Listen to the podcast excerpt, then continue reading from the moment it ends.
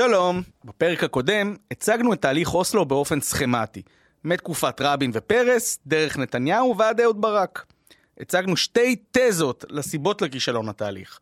כל אחת מהן מייצגת קצוות שונים של פוזיציה פוליטית, פרו-ישראלית או פרו-פלסטינית. מצד אחד, הפרופסור אפרים קרש הניח את האחריות לכישלון התהליך לפתחו של יאסר ערפאת, שלטענתו מעולם לא התכוון להתפייס עם ישראל, אלא ראה בתהליך הזדמנות להפעיל טרור נגדה כחלק מהמאבק הכולל להשמידה. מהצד השני, רשיד חאלדי טוען טענה כמעט הפוכה, והיא שהישראלים מעולם לא התכוונו שאוסלו יוביל להקמתה של מדינה ריבונית פלסטינית, אלא ציפו שהתהליך יאפשר לישראל להמשיך לשלוט על הפלסטינים, כאשר הרשות תהווה מעין קבלן משנה לענייני רפואה, ביוב ועניינים מוניציפליים.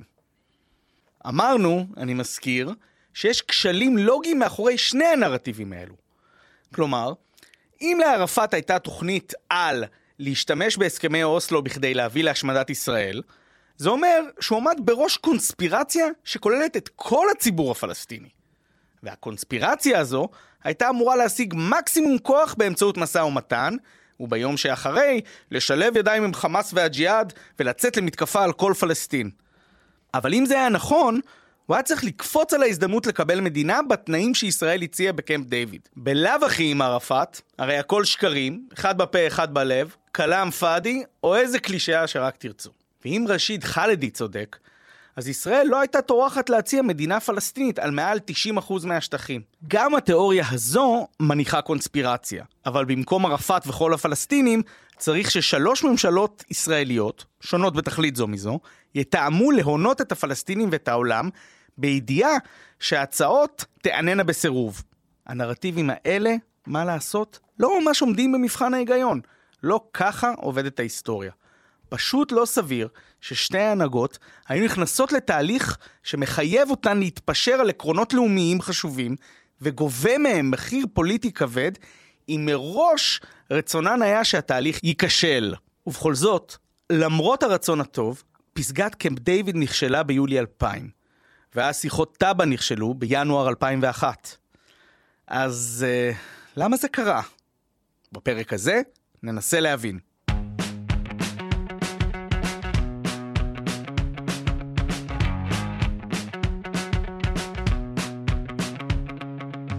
ברוכים הבאים להסכת אוסלו, הפודקאסט שעושה reverse engineering לתהליך השלום. לי קוראים ארנון דגני, ואני עמית מחקר במולד, שחתום על הפודקאסט הזה. בפרק היום, קמפ דיוויד. אז למה נכשלה ועידת קמפ דיוויד? אנחנו יכולים להצביע על שורה של דברים שפעלו נגד הסיכוי להשגת ההסכם. הרבה נאמר למשל על ערפאת, שלא היה מוכן להשיל מעצמו את תדמית המהפכן, את העילה של לוחם חירות, ולהפך לראש מדינה אפרורי. הרבה אומרים שברק היה קר כלפי המשלחת הפלסטינית בכלל וכלפי ערפאת בפרט. עוד סיבה שהכבידה על השיחות, על פי נציגים אמריקאים וישראלים, היא העובדה שהבכירים ביותר בצד המתווך, האמריקאי, היו כמעט כולם יהודים ציוניים במובן כזה או אחר. אפילו שרת החוץ האמריקאית, מדלן אולברייט, גילתה תוך כדי כהונתה שהיא ממוצא יהודי. אהרון דוד מילר, מי שהיה בצוות הבכיר של משרד החוץ האמריקאי, אפילו אמר שלעיתים היה נדמה לכל הצדדים שתפקידה של ארצות הברית היה לאמץ את ההצעות הישראליות וללחוץ על הפלסטינים לקבל אותן. מעין עורך הדין של ישראל. לאורך כל הפסגה, ובמיוחד בסופה, האמריקאים גילו רגישות למצבו הפוליטי השברירי של ברק. מצב זה יצר, לפי כמה דיווחים, תחושה אצל ערפאת שקמפ דיוויד הוא כניסה למלכודת ישראלית-אמריקאית. אבל, עם כל הכבוד לענייני האווירה, לא על זה נפלה הפסגה. העדויות שבידינו מורכבות בעיקר מזיכרונות שהותירו אחריהם אלו שהשתתפו בשיחות, מהצד הישראלי, הצד הפלסטיני והאמריקאים. תתפלאו, כאשר מדובר בעובדות יבשות, מה היה סדר היום בכל יום, מה הייתה האווירה בשיחות, ומה הציע כל צד, אין ממש מחלוקות. אנחנו יודעים, משקלול כל העדויות, שברק הציע במהלך פסגת קמפ דיוויד סדרה של הצעות, כל אחת מהן נדיבה יותר. והן פשוט נהנו בסירוב מהצד הפלסטיני, ולכן נכשלה הפסגה. מכאן ואילך, המשיכו הישראלים והפלסטינים בתהליך המדיני, אבל הצל של קמפ דיוויד ריחף מעליו, והקטין משמעותית את הסיכוי להסכם. בחודשים שאחרי הוועידה המשיכו הצדדים במשא ומתן. בסוף דצמבר הנשיא קלינטון מציג לשני הצדדים מסמך שיהווה את המסגרת של המשך המשא ומתן, מה שנודע בעברית כמתווה קלינטון, או באנגלית קלינטון פרמטרס. מסמך קלינטון הציע שההסכם יותיר בידי הפלסטינים בין 97 ל-99 אחוזים מהשטח בגדה, ריבונות בהר הבית ובשכונות הפלסטיניות, ומחוות מילוליות בנוגע לזכות השיבה, אבל לא שיבה. הצד הישראלי קיבל את המסמך עם כמה הסתייגויות, ואילו הצד הפלסטיני התמהמה, ולמעשה אמר לא, או כמו שאמר קלינטון, ערפאת לא אמר לא, אבל לא יכול היה להביא את עצמו לומר כן. אבל למרות זאת, השיחות ממשיכות עד שב-21 לינואר הצדדים מקיימים עוד פסגה. הפעם בלי הנוכחות של ערפאת וברק, בטאבה שבמצרים. בטאבה, הפלסטינים פוגשים ממשלת מעבר ישראלית שהלגיטימיות שלה להגיע להסכם מוטלת בספק. הליכוד בתקופה ההיא מתקיף את הממשלה שהיא לא מדכאת את האינתיפאדה השנייה, ושהיא מוכנה לוויתורים מפליגים בגלל שהיא רוצה להגיע להסכם לפני הבחירות. אהוד ברק, בריאיון לרביב דרוקר ב-2015, טען שבכלל לא היה שם משא ומתן, ושהוא הסכים לפסגה הזאת רק מתוך איזו תחושת מחויבות ליוסי שריד ויוסי ביילין. שמע מוזר, אבל יש לנו את ההקלטות. יש אצלנו, במחנה שלי, יש אנשים, לא, אנשים בעלי ערך, קח את יוסי ביילין ויוסי שריד כמשל, הם לא היחידים, שהקדישו את חייהם הפוליטיים, הרבה שנים, הרבה אנרגיות, ושילמו מחירים לא פשוטים ציבוריים, כדי לקדם את הדבר הזה. הם לא היו בקמפ דיוויד, והם חשים כל הזמן שהם לא מיצו את ההבנה. זה אנושי, טבעי, יש איזשהו ממד של הוגנות ושל אמת בפוליטיקה. בנרטיב הישראלי, הפלסטינים הם אלו שאומרים לא כל הזמן, וזה נכון שבטאבה הפלסטינים מודים שהישראלים התקדמו לעברם, והם עדיין לא אומרים כן.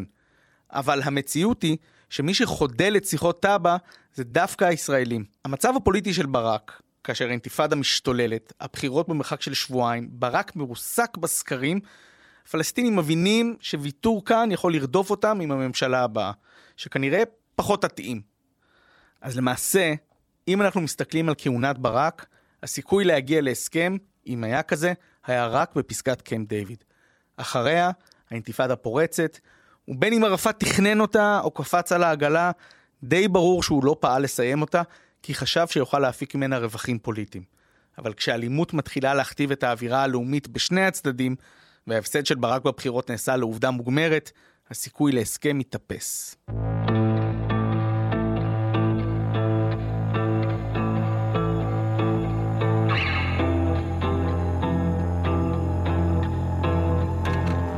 אז אם אנחנו לוקחים את תקופת ברק כמכלול, ברור לנו שרגע האמת היה קמפ דיוויד, ביולי. ודווקא מה שקרה בקמפ דיוויד, בין ממשלת ברק וההנהגה הפלסטינית, רגע היסטורי בתולדות הסכסוך הישראלי-פלסטיני, דווקא האירוע זה, כאשר מתעמקים במקורות, קל להבנה. אז מה קרה שם? ובכן, זה לא מסובך כל כך. נכון לשנת 2000, העמדות של הצדדים פשוט היו רחוקות מדי. תקשיבו טוב למה שאנחנו אומרים פה. אנחנו לא אומרים שהפלסטינים הציגו דרישות סבירות והישראלים היו קמצנים. אנחנו גם לא אומרים הפוך, שברור שכל דרישה ישראלית הייתה מידתית ואילו הפלסטינים אי אפשר היה לרצות אותם. מה שאנחנו אומרים זה שנכון ליולי 2000, בין הצדדים, בכל סוגיות הליבה, היה כזה פער שאי אפשר היה לחתום. לא על הסכם שלום, לא על הסכם מסגרת.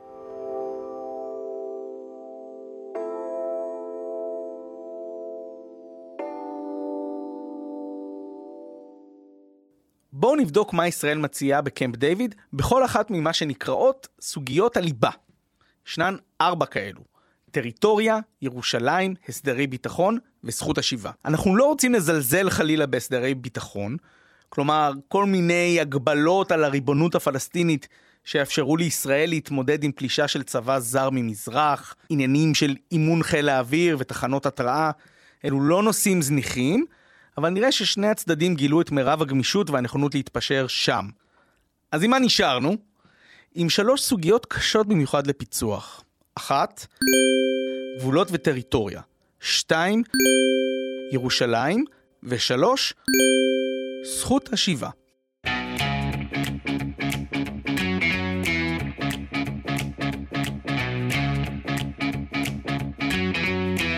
אחד, נושא הגבולות והטריטוריה נוגע למה יהיה שטחה של המדינה הפלסטינית. ישראל והפלסטינים ניגשים לסוגיה מנקודת מבט שונה לחלוטין. מבחינת ישראל, אם יש משא ומתן, אז על כל אחת מהסוגיות אפשר לדבר. לעומת זאת, הפלסטינים בסוגיית הטריטוריה הציגו עמדה מאוד פשוטה. הם יקבלו 100% מהשטחים. וואו, פלסטינים, איזה גמישות, סחטיין. ובכן צריך לזכור, מבחינתם, הפלסטינים כבר ויתרו על כ-78% ממולדתם, והם אינם מוכנים לוותר עוד. הפלסטינים חשים שהצדק עימם, ושהחוק הבינלאומי איתם. ולבקש עוד נתח נוסף מהשטח של פלסטין ההיסטורית, זו השפלה לאומית שתהווה הוכחה לכך שערפאת טעה כשהחליט לזנוח את המאבק החמוש ולהכיר בישראל. במהלך קמפ דיוויד הייתה התקדמות מסוימת של הפלסטינים לעבר הישראלים בנושא הזה. הם הסכימו לעיקרון של קבלת שטחים מעבר לקו הירוק כפיצוי על סיפוח שטחים ישראלים בגדה המערבית. אבל מבחינת הפלסטינים, חילופי שטחים יכולים לעשות רק ביחס של אחד לאחד, ורק עם שטחים באיכות דומה. לעומת מעט האחוזים שדרש ערפאת, הצעת הפתיחה של ישראל הייתה להקים מדינה פלסטינית בכל רצועת עזה, ורק ב-77% משטחי הגדה המערבית. אחרי עשור היו אמורים להתווסף עוד 10% בהצעה הזאת. בסוף השיחות, ישראל כבר הייתה מוכנה למדינה פלסטינית ב-91, 2, 2 וחצי מהגדה. אנחנו ממליצים לכם המאזינים והמאזינות לדלג לאתר של אלוף משנה במילואים, מי שהיה בשיחות, דוקטור שאול אריאלי, ולראות את המפה של המדינה הפלסטינית שברק הציע בקמפ דיוויד. תעיפו מבט, ואז תשאלו את עצמכם, הצעה טובה או לא? אם אתם ערפאת, הייתם חותמים?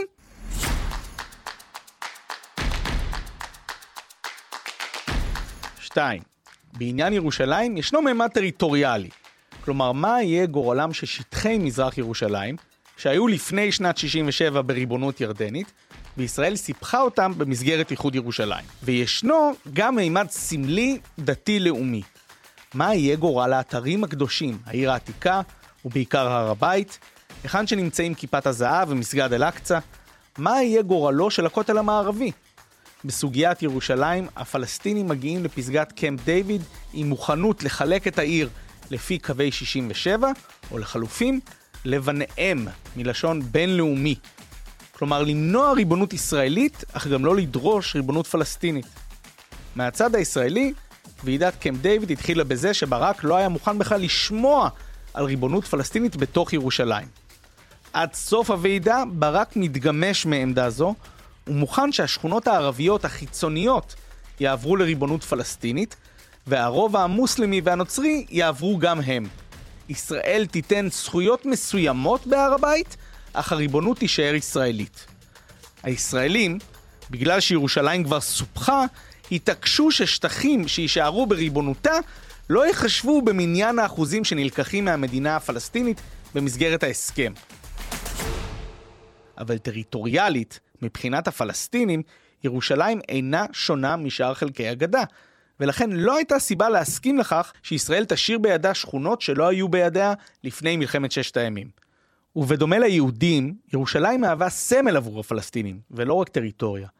כמו שאמר לימים שר החוץ וראש הממשלה החליפי יאיר לפיד, ירושלים היא לא רק מקום, אלא רעיון. לוותר על ריבונות במתחם המסגדים, אם כן, משול מבחינת הפלסטינים לכך שישראל תוותר על הריבונות במתחם הכותל.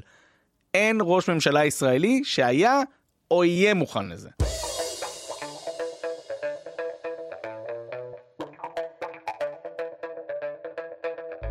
שלוש, ועכשיו לשאלת זכות השיבה.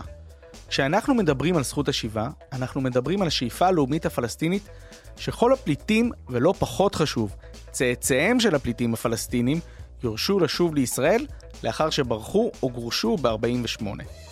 בשנת 2000, מספרם של הפליטים בירדן, בסוריה, בלבנון, בגדה המערבית וברצועת עזה נעמד על כחמישה מיליון ומאתיים אלף פליטים. לפני שניכנס לעמדה הפלסטינית ולעמדה הישראלית בנושא הפליטים, כדאי להקדיש לסוגיה עוד כמה מילים, כי זו סוגיה סבוכה. דווקא אנחנו יכולים להבין עד כמה דרישת השיבה היא סמל לאומי שאין לזלזל בו, ושספק אם הפלסטינים יכולים להזניח באופן מוחלט את הדרישה הזאת. מצד שני, כולנו מבינים שיש משהו שמבדיל את הסוגיה הזו מסוגיות הטריטוריה וירושלים. הסיבה לכך היא שאם זכור לכם, המעבר של התנועה הלאומית הערבית והפלסטינית משאיפה להשמיד את הציונות להכרה בצורך להתפשר עימה, התחיל רק בשנת 67, לאחר הניצחון במלחמת ששת הימים. רק אז השיגה ישראל קלפי מיקוח, בעזרתם היא תוכל לקבל הכרה בזכותה להתקיים. אבל סוגיית השיבה לא נוגעת ל-67, אלא ל-48, לעצם הקמתה של מדינת ישראל כמדינה יהודית. בין אם אתם חושבים שישראל יכולה לוותר, או לא יכולה לוותר על כל השטח שכבשה, סלאש, שחררה בששת הימים, הקונספט הזה של ישראל בלי השטחים ובלי הכותל נוסה. מדינת ישראל התקיימה ללא הנכסים הטריטוריאליים וההיסטוריים האלה. אבל האם ישראל תוכל להתקיים כמדינה יהודית אם תמומש זכות השיבה במלואה? האם בכלל ישנה משמעות לחלוקת הארץ לשתי מדינות אם זכות השיבה תמומש?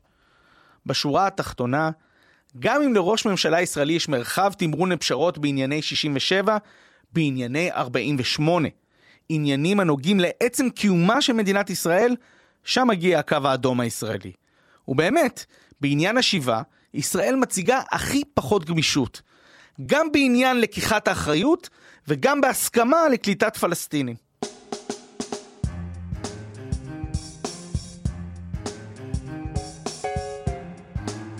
לאחרונה פרסמה החוקרת וחברת הכנסת לשעבר דוקטור עינת וילף, יחד עם החוקר עדי שוורץ, ספר שטוען כי זכות השיבה היא המפתח לנפילת כל התהליך. וילף ושוורץ למעשה מציגים גרסה יותר מפורטת של התזה של קרש, והיא שערפאת נכנס לכל התהליך מבלי שוויתר על שאיפתו להחריב את ישראל. מסקנתם היא שהפלסטינים לא היו מוותרים על זכות השיבה בשום תרחיש, ולכן הסכם של שתי מדינות לא יכול היה אז ולא יוכל בעתיד להיחתם עד שהפלסטינים מראש לא יוותרו על זכות השיבה. אוקיי, איך מתמודדים עם טיעון שכזה? קודם כל, כשבודקים את הזיכרונות של האישיות הבכירה בנושא, יוסי ביילין, שהיה ממונה על הפליטים במשלחת הישראלית, הוא טוען שהסוגיה הייתה פתירה באמצעות ניסוח משותף ישראלי-פלסטיני לגבי היווצרות הבעיה ומנגנון פיצויים לאלו שישוקמו במדינה שלישית ומספר שיוסכם על הצד הישראלי של פלסטינים שייכנסו לישראל. שלמה בן עמי, בכיר במשא ומתן ושר בממשלת ברק, מצייר בזיכרונותיו תמונה פחות חיובית לגבי עניין הפליטים, והוא לא מציג אותו כבלתי פתיר. כך גם דניס רוס ורוברט מאלי, שהיו נציגים אמריקאים בדיון. עורך דין גלעד שר, שהיה נושא ונותן בכיר במשלחת הישראלית בקמפ דיוויד, טוען בפנינו, ובספרו באופן מפורש, שקמפ דיוויד נפלה על ירושלים, לא על הפליטים. לנו הוסיף שכל אחד מחברי המשלחת הפלסטינית אמר לו בזמן כזה או אחר שהם יתעקשו בעניין זכות השיבה עד הרגע האחרון ממש, ויוותרו כנגד הסכם סביר בשאר הסוגיות. בכירים פלסטינים וישראלים, בשיחות שלא לציטוט וגם באופן מוצהר, לא רואים בזכות השיבה סוגיה שלא ניתן להגיע עליה לפשרה. בספרו של אבו עלה, אחד מהנושאים והנותנים המוערכים ביותר בצד הישראלי, כתוב בפירוש כי ההתעקשות בנושא הבחירה להתיישב בישראל היא כלפי הפליטים הלבנונים, מה שלכאורה הופך בעיה של חמישה מיליון לבעיה של 250 אלף. בשנת 2002, ערפאת כותב במאמר לניו יורק טיימס שהפלסטינים מודעים לחששות הדמוגרפיות של הישראלים ומוכנים לקחת חששות אלו בחשבון בפתרון הסוגיה. אבל וילף ושוורץ טוענים שלישראלים ולאמריקאים ישנה הבנה מערבית של ערפאת, שלמעשה מעולם לא ויתר על עקרונות האמנה הלאומית הפלסטינית שמשמעותם השמדת ישראל. לפי וילף ושוורץ, ניתן להסיק מסקנה זו מעמדות שהביע ערפאת באופן מפורש. אז בואו נחזור לעמדות הפתיחה בקמפ דיוויד, שערפאת חיבר במכתב לנשיא קלינטון ערב כינוס הוועידה. מסמך שלא מוזכר בכלל אצל וילף ושוורץ. עמדת הפלסטינים בקמפ דיוויד בעניין זכות השיבה מבחינה מפורשות בין הדרישה ללקיחת אחריות ישראלית לבעיית הפליטים ובין הפתרון הפרקטי לבעיה. הפלסטינים מציעים תוכנית מדורגת, בתיאום עם ישראל, שמכילה אלטרנטיבות לשיבה לתוך גבולותיה, למי מהפליטים שיבחר בהן. לכל פליט תינתן האפשרות ליישוב ופיצוי במדינה בה הוא נמצא, או במדינה שלישית. לגבי שיבה למדינה הפלסטינית שתקום, לא לישראל, שם הפלסטינים כותבים בפירוש שלא יהיה לאף מדינה אחרת זכות להתערב. זה נשמע כמו רמז לכך שעל שיבה לישראל יש על מה לדבר. עמדות הפתיחה הפלסטיניות כמובן בלתי אפשריות לישראל. לא סביר שהבחירה לגבי הארץ בה ישתקמו הפליטים תהיה רק בידי הפלסטינים. אבל מצד שני, הנוסח הזה מצביע באופן די ברור על כך שהפלסטינים לא חייבים לראות חמישה מיליון פליטים נכנסים בגבולותיה של ישראל בשביל לחתום על הסכם שלום. אלא שיש מרחב תמרון, למשל תשלום פיצויים, התיישבות במדינה המארחת או במדינה שלישית. בכל אופן, בקמפ דיוויד, ישראל לא התקדמה לעבר הפלסטינים בסוגיה זו באיזושהי צורה משמעותית. ישראל לא מוכנה להכיר באחריות להיווצרות בעיית הפליטים, שלא נדבר על לאפשר לפליטים אפשרות להתיישב בשטחה. היא כן הסכימה לאפשר לכעשרה, 12 אלף, להיכנס למדינה מטעמים הומניטריים. בעוד שבנושא הטריטוריה וירושלים נשברו מוסכמות ישראליות, וגם הייתה מעט התקדמות פלסטינית, בעניין הפליטים הצדדים היו קרובים לעמדות הפתיחה. והבעיה היא שהשיחות היו בנויות על הבנה הדדית, שעד שלא פותרים את כל הסוגיות, לא ניתן לראות באיזושהי פשרה שעלתה כעמדה רשמית שמעתה היא מחייבת. מבנה כזה של שיחות לא מאפשר לסיים את הוועידה עם רשימה קונקרטית של הישגים לצד מהן הסוגיות הפתוחות. זה הכל או כלום, ובמקרה שלנו, כלום.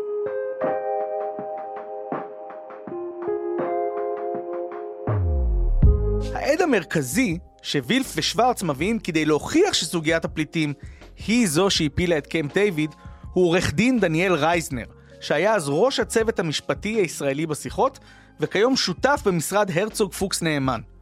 רייזנר מצוטט אצל וילף כמי שמעיד על כך שהמשלחת הישראלית הוכתה בתדהמה על ידי הנוקשות של הפלסטינים בעניין השיבה. בשיחה שאני ניהלתי עם רייזנר, הוא מאשר שהייתה בצד הישראלי הפתעה מסוימת לגבי עומק ההתעקשות הפלסטינית בנושא, ושאצלו, וייתכן שגם אצל ברק, זה היה הרגע שבו הבין שאין הסכם. אבל כשאני ראיינתי את רייזנר, הוא גם הצהיר בפירוש שהוא לא היה מעורב בצוות שעסק בעניין הפליטים, והוא לא יודע בדיוק מה היו הפערים. ויותר מזה, רייזנר רואה את הדברים קצת אחרת מאיך שהוא אמר אותם לווילף. לפי רייזנר, שהוא גם מרצה בעולם בנושא יישוב סכסוכים בינלאומיים וניהול משא ומתן, הצעות המקסימום הישראליות לא היו קרובות לדרישות המינימום הפלסטיני. בתיאוריה של משא ומתן יש מושג כזה שנקרא זופה, שמשמעותו Zone of Possible Agreement, אזור ההסכמה האפשרי. כאשר שני צדדים מנהלים משא ומתן על עלות של דירה, ישנו מחיר מינימום שמתחתיו הבעלים החליט מראש שהוא לא מוכר, ומחיר מקסימום מסוים שמעליו הקונה החליט שהוא לא קונה. מבדיקה של כל הגרסאות וכל הצדדים, אנחנו מבינים שבשנת 2000 ותחילת 2001 לא הייתה עסקה שברק האמין שהוא יכול להציע, ושערפאת האמין שהוא יכול היה לקבל. בואו נזכור שבניגוד לעסקה בין שני אנשי עסקים, כאן עומד למשא ומתן הסדר לסכסוך הארוך ביותר עלי אדמות. סכסוך קיומי שעיצב את הזהות הלאומית של שני הצדדים. יש לנו פה כמה סוגיות שוואלה, כל אחת מהן הייתה יכולה לתדלק סכסוך בפני עצמו.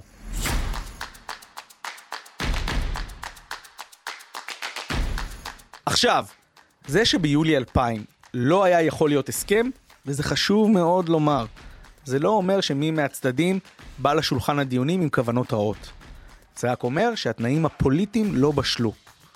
אולי אם ישראל הייתה מעניקה לפלסטינים 100% מהדרישות שלהם בסוגיית הטריטוריה, הפלסטינים היו מוכנים לעשות איזה קווץ' אחד נוסף בנושא ירושלים והפליטים. אם ישראל הייתה מוכנה אולי לוותר על ריבונות בירושלים ולבנאם את העיר, אולי הפלסטינים היו מוכנים להסתפק בפחות מ-100% מהשטח של הגדה.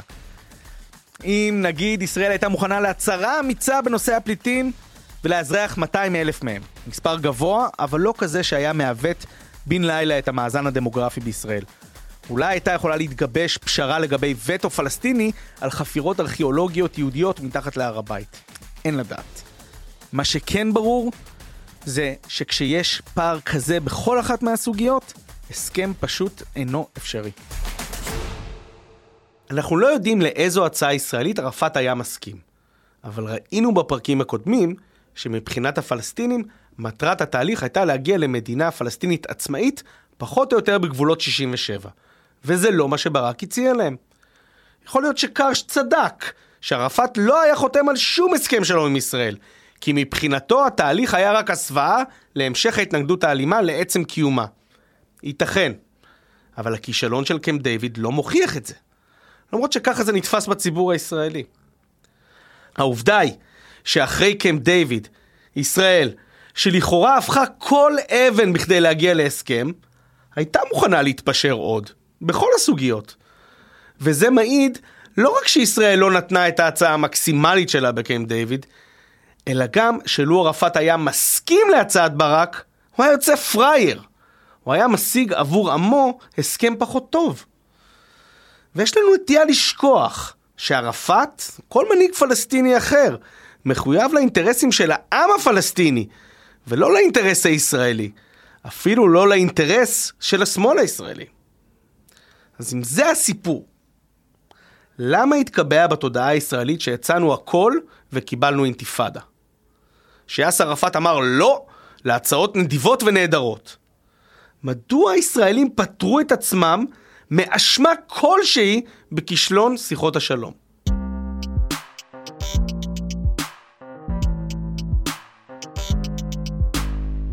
יש לזה כמה סיבות.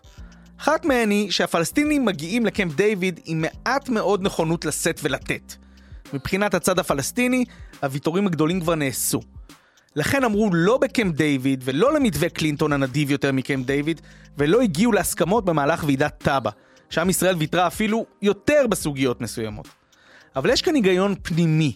מעבר לטקטיקת משא ומתן קשוחה, הפלסטינים נזהרים מאוד מלומר כן לאיזושהי הצעה ישראלית, או להציע הצעות נגד אל מול כל הצעה ישראלית. לאורך כל התקופה הם נותרים מאוד קרובים לעמדות שאיתן התחילו את המשא ומתן. הם עושים זאת כי הם יודעים שכל אמירת כן, כל נכונות להתגמש, פירושה ויתור שלא יוכלו לחזור ממנו. הישראלים ששולטים בשטח, שעמדותיהם מגובות על ידי המעצמה החזקה בעולם, הם יכולים פשוט לקום מהשולחן ולהמשיך בחייהם. אבל הפלסטינים יישארו תחת כיבוש. העמדה הפלסטינית יוצרת דינמיקה של משא ומתן שבו הישראלים כל הזמן מציעים הצעות, והפלסטינים כל הזמן חוזרים על הדרישות שלהם. הפלסטינים וערפאת בעצמו מפחדים לתת הצעות נגד להצעות הישראליות, היות שכל הצעה כזו תהווה פתח לפשרה על החזון שאיתו יצא ערפאת בשנת 1988 למסע הזה, ובגינו קמה עליו אופוזיציה חריפה מהימין הדתי ומהשמאל המרקסיסטי. הפלסטינים, למעשה בכל התקופה, לא אומרים כן. לא נועלים כמעט אף סוגיה כפתורה. זה יוצר את הרושם שהם לעולם לא יאמרו כן, גם אצל ברק וגם אצל הנשיא קלינטון. קלינטון מרגיש חובה להחזיר את ברק לישראל כמנהיג אמיץ, ולכן הוא מפר הבטחה מפורשת שנתן ערב הוועידה לא להאשים אף צד.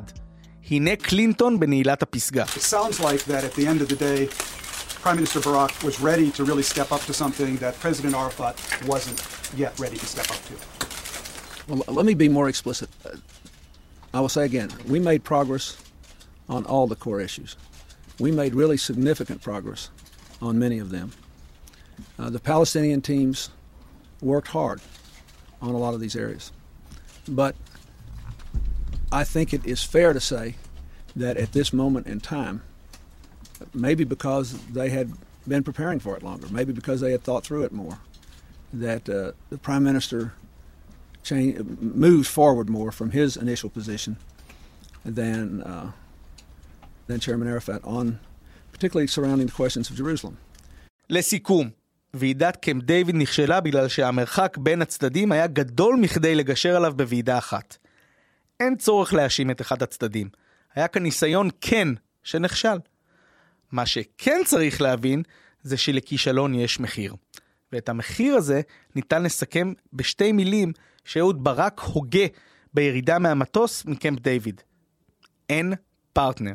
אלדד יניב, מי שהיה יועצו הקרוב של אהוד ברק, טען שכשנכתב הנאום אותו נשא ברק בנתב"ג, בו הגה את המילים אין פרטנר, לא ניתן לשתי המילים האלו את המשקל שיינתן להם בעתיד. צריך לזכור, האינתיפאדה השנייה עוד לא פרצה, וברק לא יכול היה לדעת שיפרצו מהומות בעקבות ביקור שרון בהר הבית, שדבר יוביל לדבר, ושלבסוף גם ערפאת יחזור לדרך הטרור. העובדה היא שגם אחרי כישלון קמפ דיוויד ואחרי שפרצה האינתיפאדה, ברק היה מוכן להמשיך את התהליך המדיני. ברק אפילו אירח יומיים לפני פרוץ האינתיפאדה את ערפאת בביתו, באווירה שדווחה בתקשורת כנעימה.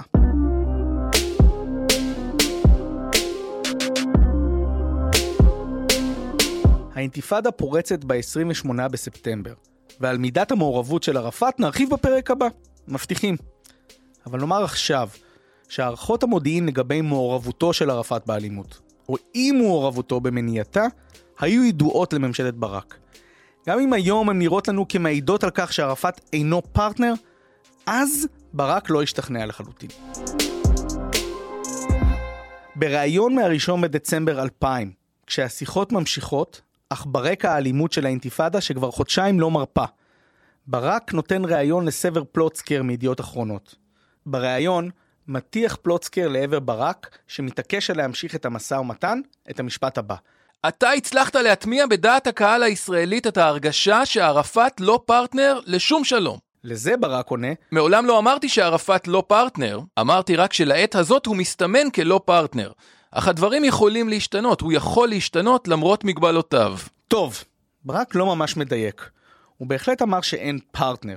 הוא מאוחר יותר נסוג מהאמירה, וזה בסדר. רק חמור לא משנה את דעתו. גם אם ביולי ערפאת לא פרטנר, ואז בספטמבר הוא יושב אצל ברק בגינה בכוכב יאיר, ואז באוקטובר הוא שוב לא פרטנר, ובדצמבר פתאום יש סיכוי לשלום, עדיין אפשר להבין את ברק. מנהיגים צריכים לנווט תוך כדי תנועה, ולא תמיד יש טעם להתקטנן איתם. מה שכן צריך לשים לב אליו, זה שאצל ברק מתקבע נרטיב לגבי תקופתו כקברניט שיחות השלום. אני את צה"ל מנחה, חודשים בודדים אחרי שאני נכנס לתפקיד בנובמבר, תשעה חודשים לפני שאנחנו נוסעים לקמפ דיוויד, אני מנחה בתוקף תפקידי כשר הביטחון את המטה הכללי להתכונן לעימות כולל עם הפלסטינאים, שיבוא אם התהליך הזה לא יצליח. שבאמת פרץ בסופו של דבר, כן, האינתיפאדה כן, השנייה. ולכן, היות וברור שאנחנו נגיע לעימות, אז כל השאלה היא, האם אנחנו נגיע לעימות כשאנחנו לא יודעים אפילו לעצמנו אם היה אפשר למנוע אותו או לא, ו, אה, או שאנחנו נגיע לעימות אחרי שבדקנו, אם אפשר לעשות הסדר, יהיה הסדר, אם אי אפשר לעשות הסדר, אז לא יהיה הסדר, אבל לפחות הציבור בישראל שצריך להילחם ולשלוח את הילדים להרג, והעולם ידע שמי שאחראי לעובדה שאין הסדר, זה הפלסטינאים ולא אנחנו. הנרטיב של ברק הפך למעשה לנרטיב של המיינסטרים הישראלי. שהוא, או אנחנו, הלכנו עד הקצה, ואפילו קצת מעבר, כי החלופה להסכם הייתה אלימות. ובשביל להיות מסוגלים להגיד ביושר לעצמנו שישראל והוא עצמו עשו הכל כדי למנוע זאת, הוא היה מוכן לתת עוד ועוד צ'אנסים שלא יוכלו להגיד שהישראלים סיכלו את השלום.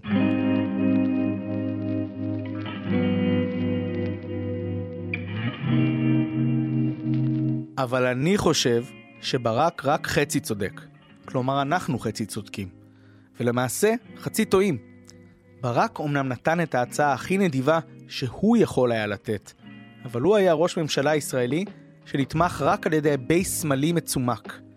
ערפאת אמר לא להצעה שהוא לא יכול היה לקבל, אבל הוא היה מנהיג פלסטיני שהבטיח לעמו שבאמצעות משא ומתן הוא יקבל מהישראלים את המינימום שמגיע להם. קמפ דיוויד נכשל כי שני הצדדים לא היו בשלים לפשרה וכי סינדלו את עצמם להגיע לפתרון הסכסוך באותו קיץ או להיכשל. זה לא אומר שהם לא יהיו מוכנים לעולם ושלא תהיינה עוד הזדמנויות.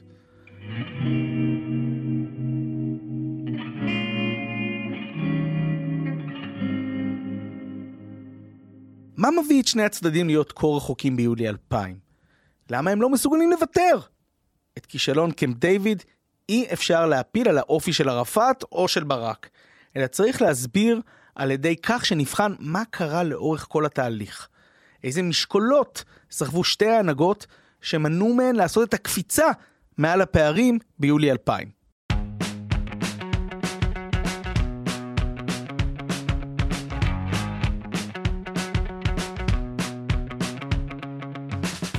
עד כאן הפרק החמישי של הסכת אוסלו מבית מכון מולד והפקת שמע, פודקאסטים ויצירות סאונד. אני ארנון דגני. בפרק הבא נדון בגורם שיותר מכל החליש את המנהיגים הישראלים, פיגועי הטרור. תביאו שכפ"ץ. אהלן, אני עידו דמבין, מנכ"ל מכון מולד. אם נהניתם ונהניתן מהסכת אוסלו, אני מזמין אתכם לבקר באתר מולד ב-www.מולד.org או לחפש אותנו בפייסבוק ובטוויטר ולגלות עוד תכנים שעוסקים במציאות החיים שלנו כאן. תכנים כמו הסכת אוסלו או מחקרים וניירות עמדה אחרים דורשים השקעה משמעותית של זמן ומשאבים. אם תרצו לתמוך בעבודה הזו, אנחנו מאוד נשמח. גם את זה אפשר לעשות דרך האתר כמובן, ותודה על ההאזנה.